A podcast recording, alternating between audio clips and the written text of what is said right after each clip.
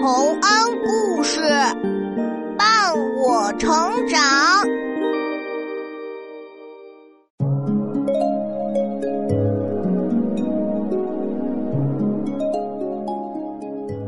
小朋友们，欢迎来到洪恩故事乐园。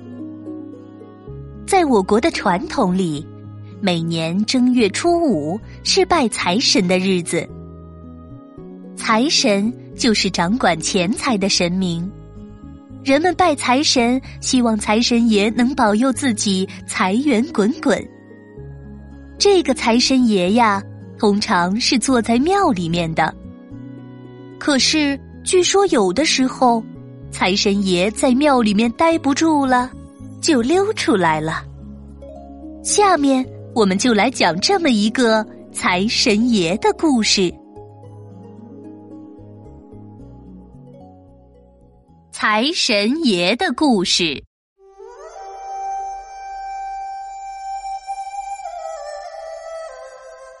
在乾隆年间，江苏一带有一个年轻人叫阿成，他非常善良。日子却过得很穷困，住在破庙里，靠打柴种地为生。今年春节刚过，他就上山去打柴了。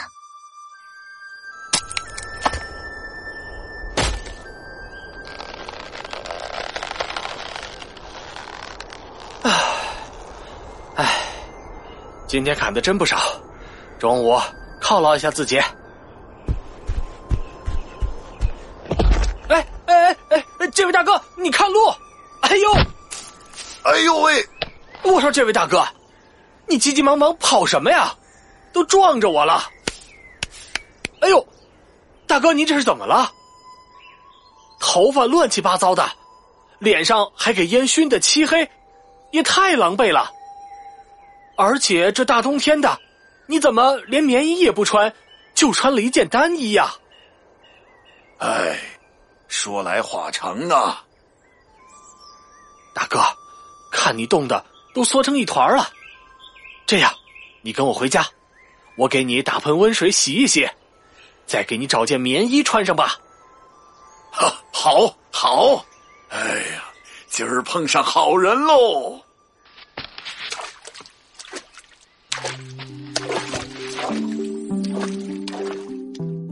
于是。阿成把这位大哥带回了家里，等他洗干净后，阿成一看，他面孔白净，还留着三缕漂亮的胡子，看起来好像不是一般人。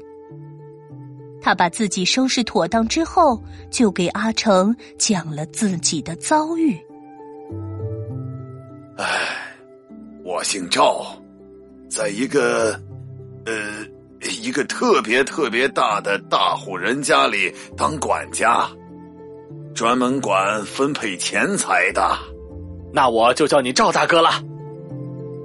哎，在那么大的人家里管钱，真好。哎，他们一定都很看重你吧？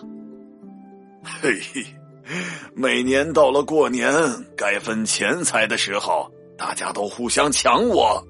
拼命把我往他们屋里拉，还对着我又是烧香又是放鞭炮的，把我的脸都熏黑了。这不，他们拽着我的衣服不放，最后我把棉衣脱了才跑出来的。啊，赵大哥，你也真是不容易呀！谁说不是呢？要我说啊。他们与其管我要钱，还不如自己去挣呢。自己挣来的钱花着多踏实呀，可不是嘛？就像我，虽然日子穷，可是靠自己吃饭，不偷不抢不求人。老弟啊，你是个好人，看你过得不容易，有机会我一定帮你弄一笔成家立业的钱。赵大哥和阿成越聊越开心，从此以后，赵大哥经常来找阿成，两人一起吃饭，一起聊天，成了非常要好的朋友。就这样，不知不觉到了春天。三月里的一天，赵大哥又来找阿成了。只见他提着一个装着草籽的大口袋，在阿成的房前屋后到处撒。赵大哥，你这是在种什么呀？嘿嘿嘿嘿，我我在给你种钱呢。哈哈哈哈！赵大哥，你在逗我？你又不是财神爷。怎么能从土里种出钱来呢？嘿嘿，你等着看吧。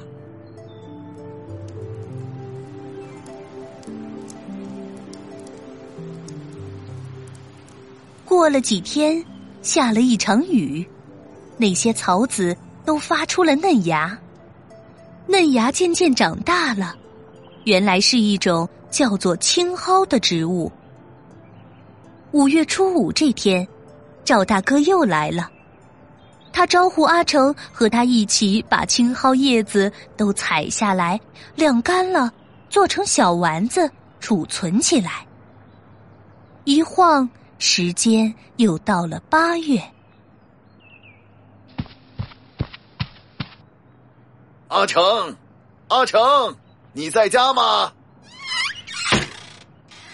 我来找你玩了。哎。赵大哥，你怎么还有心思找我玩啊？难道你不知道吗？最近山下镇子里的人们都生了一种怪病，一会儿发冷，一会儿发热，还不停的哆嗦。这病啊，还会人传人呐！大家都躲在屋里，不敢随便出门啦。我就是为了这事儿来的。人们生的那种病叫疟疾，还记得之前我们一起用青蒿叶子做的丸子吧？那就是专治这种病的。你快把那青蒿丸子拿出来，到镇子里去卖吧。啊，人们有救了！赵大哥，你可真是神机妙算呐！于是。阿成就带着青蒿丸子去了山下镇子里，他把一部分青蒿丸子卖给了有钱人，又把剩下的青蒿丸子送给了穷人。大家的病都被治好了，而阿成也富裕了起来。他用卖青蒿丸子的钱盖了新房子，还娶了妻子，从此过上了好日子。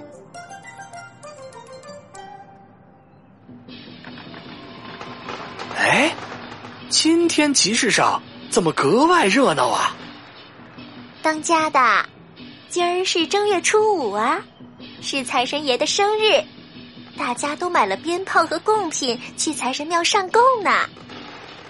哦，财神爷过生日啊，那咱们也买两串鞭炮去供供财神吧。这儿就是财神庙了，快拜吧，当家的。哎，这这这庙里的财神爷，三缕长胡子，白净面皮，怎么，怎么长得和赵大哥一个样？怎么可能有一模一样的人呢？你看错了吧？不，我一定不会看错的。呃，我记得赵大哥说过，等他过生日那天，他来找咱们吃饭。今儿是财神爷的生日，如果赵大哥就是财神爷的话。那他一定会来找咱们的。那，咱们快回家去看看吧。于是，阿成夫妻二人赶紧回家。刚走到家门口，他们就看见赵大哥正坐在门槛上等着他们呢。那三缕长胡子，那白净的脸，不正是庙里的财神爷吗？哎呀，真是财神爷！哎呀，承蒙财神爷爷保佑，我们才有了今天。财神爷爷大恩大德，小的一辈子不敢忘记。以后我们夫妻一定天天供奉您老人家，求您保佑我们年年有余。唉，还是被你们看出来了。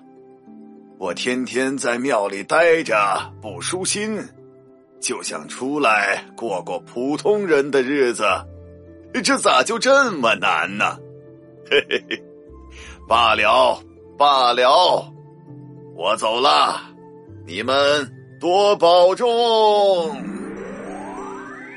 啊，赵大哥！唉，当家的财神爷就这么走了，那以后我们还能过上好日子吗？嗯，能。好日子是靠自己过出来的，只要我们勤奋努力。财神爷就一定在我们身边。